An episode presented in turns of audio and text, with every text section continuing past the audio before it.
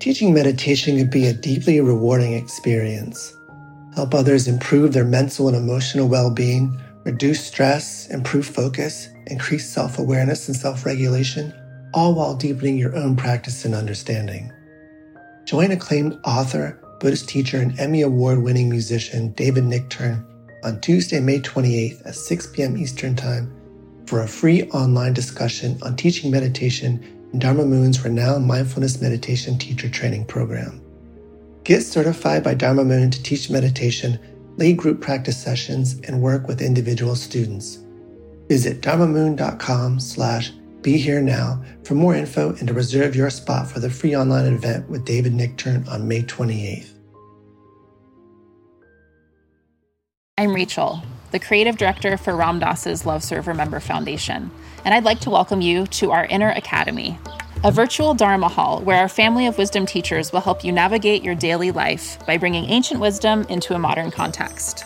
With over 200 hours of audio and video teachings, meditations, and practices from teachers like Ram Dass, Krishna Das, Sharon Salzberg, Jack Kornfield, Roshi Joan Halifax, Joseph Goldstein, and many more, the Inner Academy is your core resource for finding balance, presence, and navigating the ups and downs of your daily life. The Inner Academy has guidance for every step of your journey. Choose from an annual or monthly membership and gain access to past and future courses, retreat replays, virtual community, and much more. If you've been familiar with Love Serve Remember Foundation for a while, you'll know that most of our offerings are given freely or on a sliding scale basis. So when you subscribe to the Inner Academy, you're paying it forward and bolstering our ability to continue creating accessible offerings for all in the future, as Ram Dass wished for us to do. Be here now and start your journey with Ram Dass's Inner Academy today. For more, visit ramdass.org forward slash inner academy. Worried about letting someone else pick out the perfect avocado for your perfect Impress Them on the Third Date guacamole? Good thing Instacart shoppers are as picky as you are. They find ripe avocados like it's their guac on the line. They are milk expiration date detectives. They bag eggs like the 12 precious pieces of cargo they are. So let Instacart shoppers overthink your groceries so that you can overthink what you'll wear on that third date. Download the Instacart app today to get free delivery on your first three orders while supplies last. Minimum $10 per order. Additional terms apply.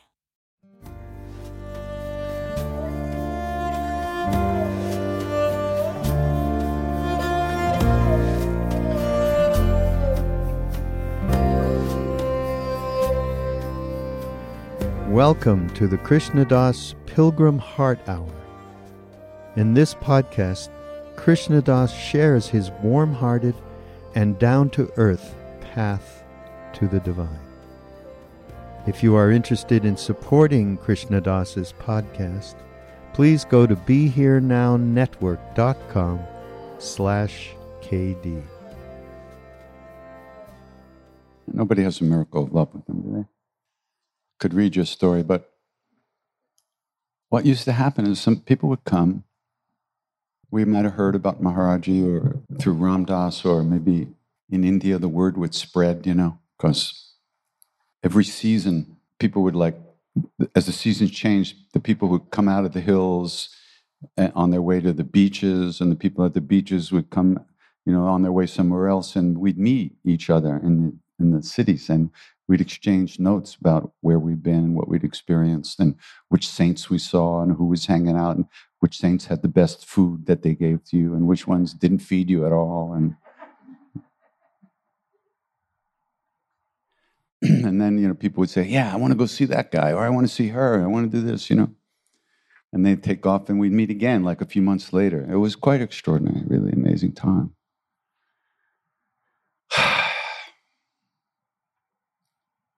You know, I was born in New York City. Right away, two strikes, bottom of the ninth. what chance was there that I was going to ever trip and fall into anything real in life? It just wasn't, it wasn't going to happen. Nobody in my family believed in anything. Except they wanted to be good people. They didn't believe in God. They didn't believe there was anything to find in life. They didn't even believe it was possible to be happy uh, in, in life. Best you could do was, you know, get through the day the best way you can. Teeth clenched. And hopefully you didn't beat anybody up. But that's just what happened.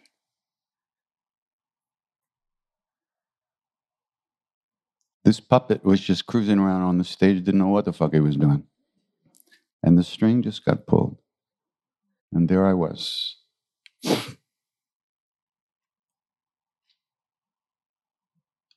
It actually happened before I met people say, "Oh, you, you know, I want to see a guru, my guru.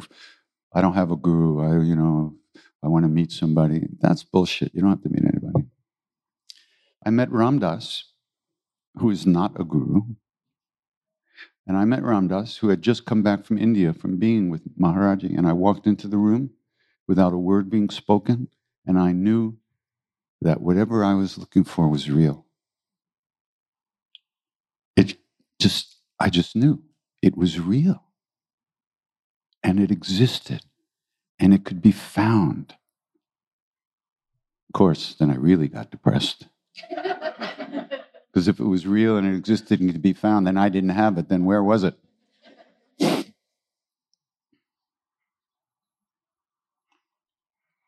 And that's when I met Maharaji.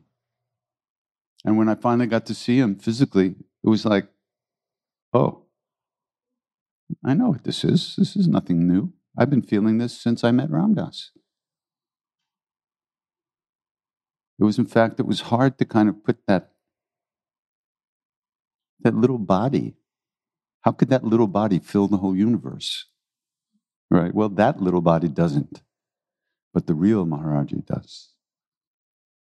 The real Guru is always everywhere always available. Why? Because Guru, God, and self are not different. But we don't see ourself. We don't touch our true nature. We don't know how to look. And so we get we want to see something outside. We want to go to movies. We want to read books. We want to run around and meet saints, but all, but we don't want to look into the mirror of our hearts because that's hard and painful sometimes. Because what the first thing you see when you look is all that crap that's on the mirror. The dust on the mirror of the heart. And it doesn't look very good. You know? Doesn't look good. You look selfish and needy and weak and greedy and shameful of shame and guilt. It doesn't look good. You don't want to look at that stuff. But if you don't look, you don't see. And underneath all that stuff is Guru, is God, is self, is our true nature. So, so we have to find a way to get the strength to actually peek, take a peek. And that's why we're doing practices. That's what spiritual practices do. They train us, they strengthen our inner being. They train us, they, they allow us to let go and drop in for a minute. You can't stay. But the more you drop in, the more familiar it gets to be at home in yourself. The feeling of meeting Maharaji and of meeting a guru, a real guru, is ah, I'm home. You know what it is. You know what it is. It's not something new, it's not different. You know what it is. It's completely right. There's no doubt about it. It's almost like when you fall in love with another human being, but that's only for three minutes.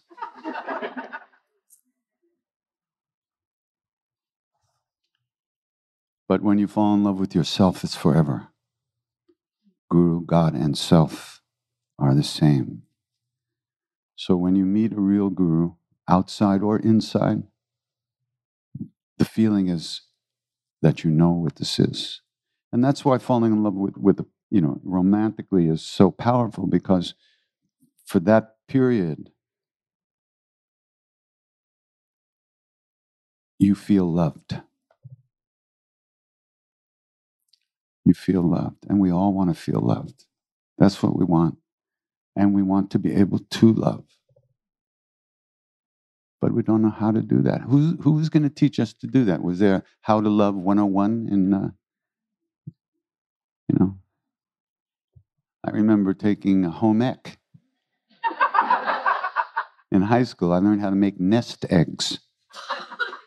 You cut a little piece out of the bread, you put a, a piece of egg inside, and you put it on a pan, and you cook it up. But nobody taught me how to love. They told me how to be a good housewife.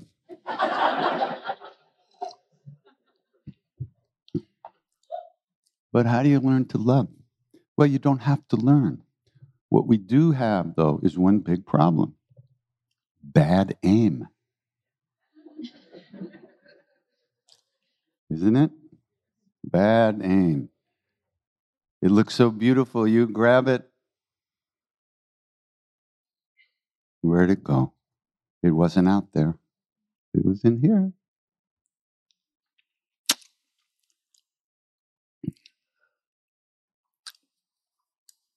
You know, my mother came to India after I'd been there two years, and I was walking around. I had long hair, a long beard. I was walking around in a long dress, red dress, barefoot. I met her at the airport like that.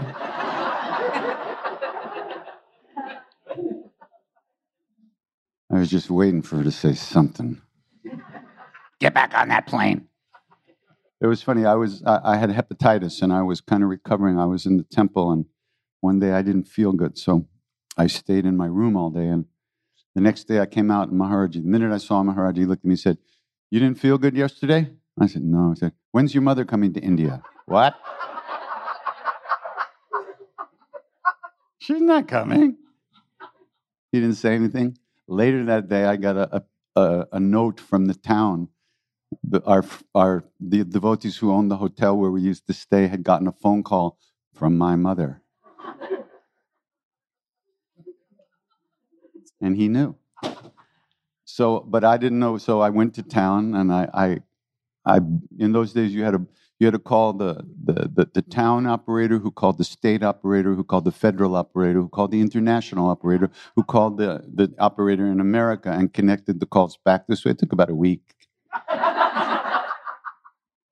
And uh, so I called my mother, and I said, "Hi." I said, "I want to come to see you." uh, uh, well, oh, oh, okay, let me ask Maharaji. I'll call you tomorrow. Bye. Can you imagine? I'm a, I'm a father now. I'm a grandfather. Can I, if my daughter was somewhere and I said, I want to come see you, okay, I'll ask my guru. The guru, you.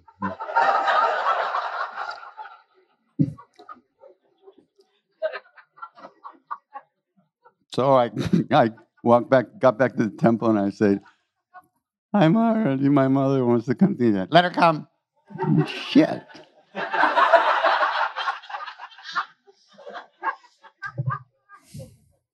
So a month or so later, uh, so I wrote back to her and I said, "Okay, you, Maharaji says you can come, but bring the best sweater you can bring. Bring the nicest sweater you can bring for him."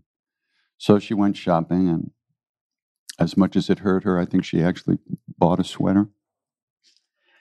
And uh, she brought this beautiful sweater, and she comes in, and but I later found out the reason, one of the reasons that was in her mind when she came to India to see Maharaji, she thought from she had seen some of the pictures of him, and there was a faint resemblance to her father, my grandfather, and she wanted to see if he had the same nose as her father.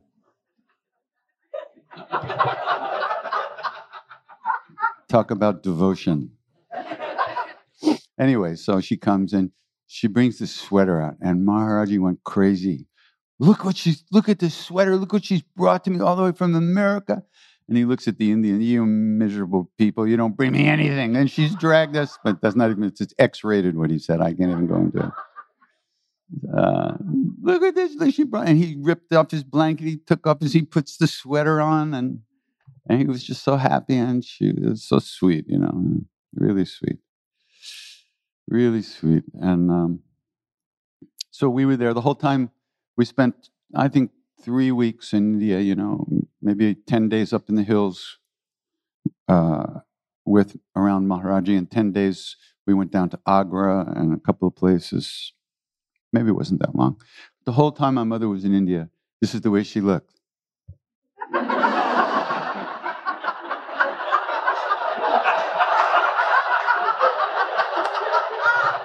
I had a, I had to walk her step by step everywhere we went.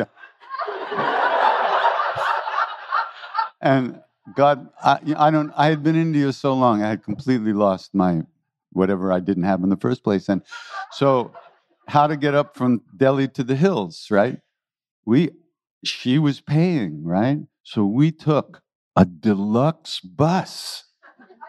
That means it had cushions on the seat and a little doily on the back of the seat that was covered with coconut oil and grease from all the people's hair that you know and I thought this was like heaven, a, a cushion on the seat. She got in there, she like levitated, you know.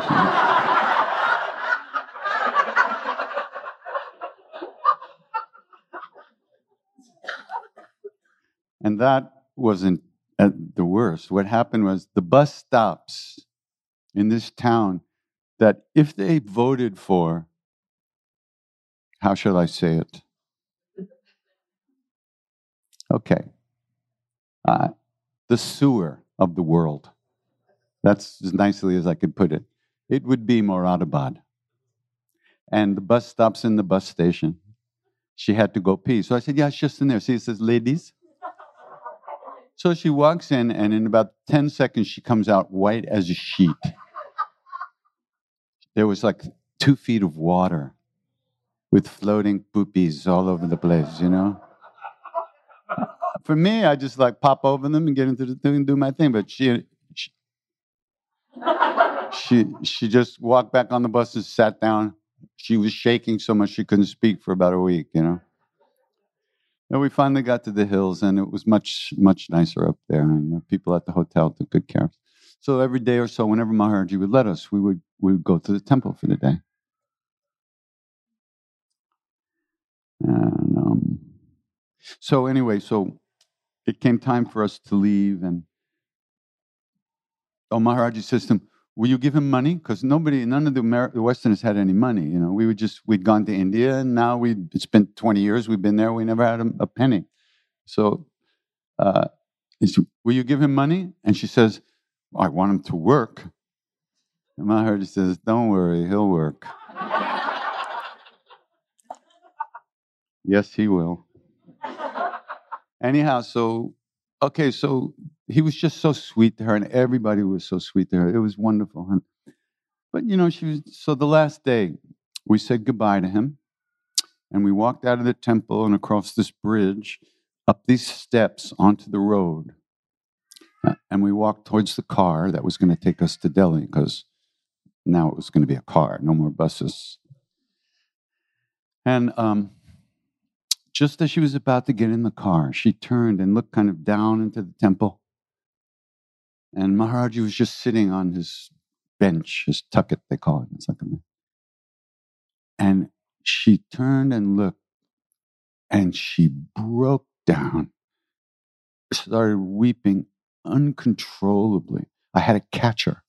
She was falling. And she just wept like a baby and she couldn't stop. I had to actually kind of push her up into the car.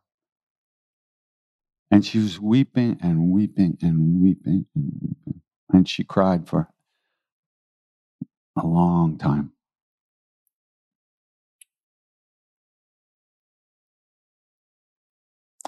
He didn't say anything, he didn't do anything outwardly. But something happened. And what we used, we used to say, her heart opened, you know? And in that moment, that happened to so many of the devotees. Almost everybody had one of those moments. And in that moment, your life, everything you've ever done, seen, and known just becomes, it just almost like, like nothing. And you feel you're home, right? You're home. You, and you feel you've always been home and you'll always be home. And the, the whole thing that you believed up to this time, everything you believed about yourself just fell away, just fell off you like dust.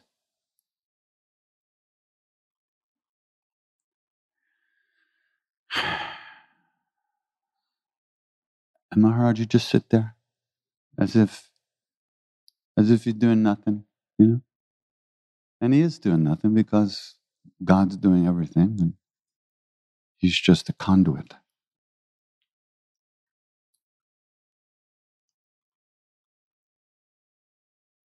it was her karmas. I mean, obviously she was connected. I I was there with him. My sister came to India like a couple of years later, and she's been spending a half her life there. You know, so there was a lot of karma there, and my mother's a part of that.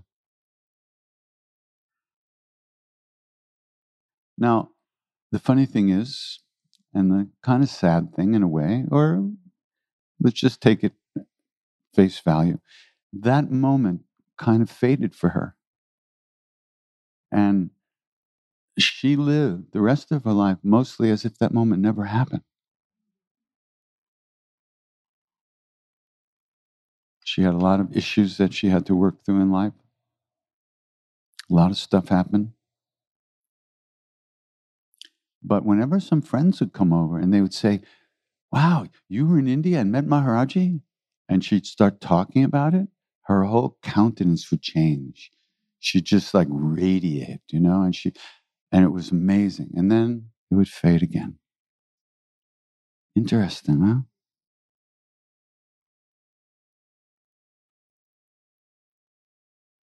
When we chant and we're singing, and then all of a sudden we realize, oh, you know, I've been uh, thinking about that car that broke down, right? Or whatever you've been thinking. So then, then you come back to the chanting, right? Then you're gone again, which you only realize when you've come back, by the way. If you didn't come back, you wouldn't realize you were gone. That's a very important thing. Okay? Really. You're singing, and then you go, oh, I haven't been paying attention. And you start singing again. You start listening, so to speak. And then, oh, it happens again and again. So you're already back when you notice that you haven't been paying attention. And then you rededicate yourself to the chant at that moment. You say, okay, now I'm going to pay attention. You're now I'm going to sing. Now I'm going to listen. And you do until you notice you've been gone again. That's the way it works. That's perfect. If you weren't paying attention, you'd never notice, and it would be you get born, you go to school, you drink beer, and you die. and you would never know you were here for a minute. So when we end, when we bring a spiritual practice into our lives, it wakes, it begins to wake us up. It it kind of, in a way, remembers us. Because when you're lost, you're lost. How are you going to find your way back? we, we don't find our ways back. The chant, which we're supposed to be doing, pulls us back. Or you could even say that our true nature, our self, our true being, pulls us back because we're finally paying a little attention to it. So we keep training ourselves to come back by coming back again and again and again and again and again and again. And if you're really paying attention in a half an hour kirtan, you probably notice that you come back a billion times because you've been gone a billion and one times. That's the way it works. It's good.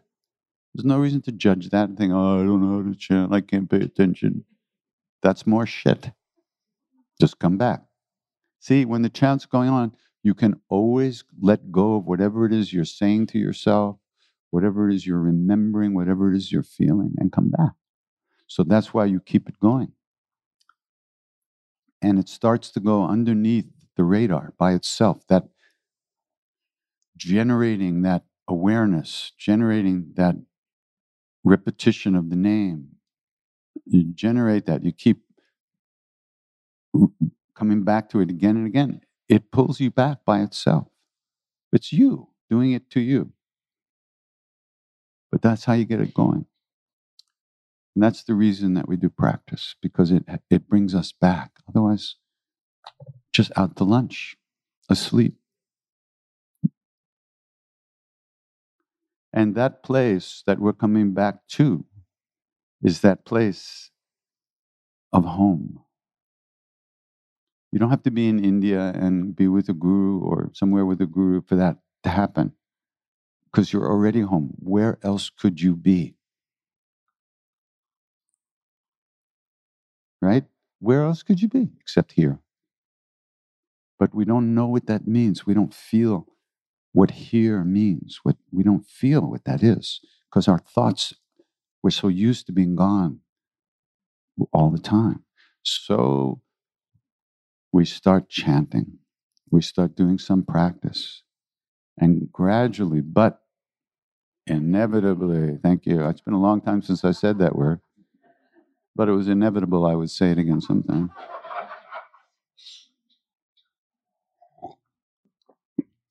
gradually but inevitably, we start to feel more comfortable at home. And it's a, it's a wonderful feeling. When you're at home, you can entertain guests because you've developed kindness and compassion. So anybody who comes by here, have some tea. But if you're like out to lunch, you know, you can't do anything for anybody. Very difficult. So we start training ourselves to to come back. And over and over. That's all. Just touch base, and then you're gone again. Touch base. Don't pat yourself on the back and don't beat yourself up when you don't do it, because that's just more stuff, right? And the more comfortable we get with the coming back, and the more comfortable we get used to kind of being more present, the easier it is to let go of the programs that are running in our in our being all the stories we tell ourselves about ourselves and about everybody else it gets easier and easier to let go of that stuff and come back because you begin to see it as wait a minute and you're back and it, it, it has an effect all through your life all through your day instead of getting depressed for 365 days. It might be 364 days and 23 hours because of the practice you've done. Instead of getting angry and, you know, carrying that rage with you for a week, maybe you carry it for a day. You you wind up spending less and less time in darker, heavier states of mind. It just happens but you don't notice that. Why? Because it's the dark negative states of mind, the evaluative person stuff in us that notices that stuff. When it's not, when we're not evaluating, God forbid, we're just happy. We don't think about it. We're not doing that trip on ourselves. But if you look back at your life after some time of being involved with this stuff, you see there's a real shift. You just you you we feel differently about ourselves. We're not so hard on ourselves. And that's not easy because we spent all our lives practicing being as hard as we possibly can on ourselves. We're experts at it. We can beat the shit out of ourselves from so many different directions. It's amazing for no for so many no reasons. So it takes a long time to be able to release that stuff as it's arising, right? Usually it takes us a while to realize what's going on, if we even realize it at all. We're so used to it, we think it's who we are. That's the, that's, that's the terrible thing, in a way. We think we are this miserable person who need, doesn't have enough and never be worthy of love and just has to keep grabbing stuff to try to make ourselves happy.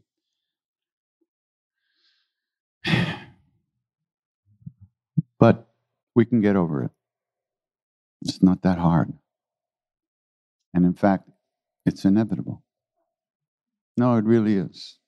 I'm not just saying that because it's funny. It really is inevitable because it's not who we are. We can only maintain the the lies we tell ourselves about ourselves for so long. Sooner or later, through the fruit of doing these practices, of repeating the name, of, of uh, trying to understand what this path is all about, those stories start to disappear. They start to vaporize right in front of our eyes. But it takes practice and it takes, it happens over time. It's a ripening process. And Maharaj used to say, Ram Nam Karne se sab pura ho jata. From going on repeating these names of God, they call them Ram Nam, everything is brought, is made full and complete. All our we're filled with all the good qualities that we need and all the negative qualities that cause us suffering are released and let go of. It's a ripening process and practice ripens us Thank you.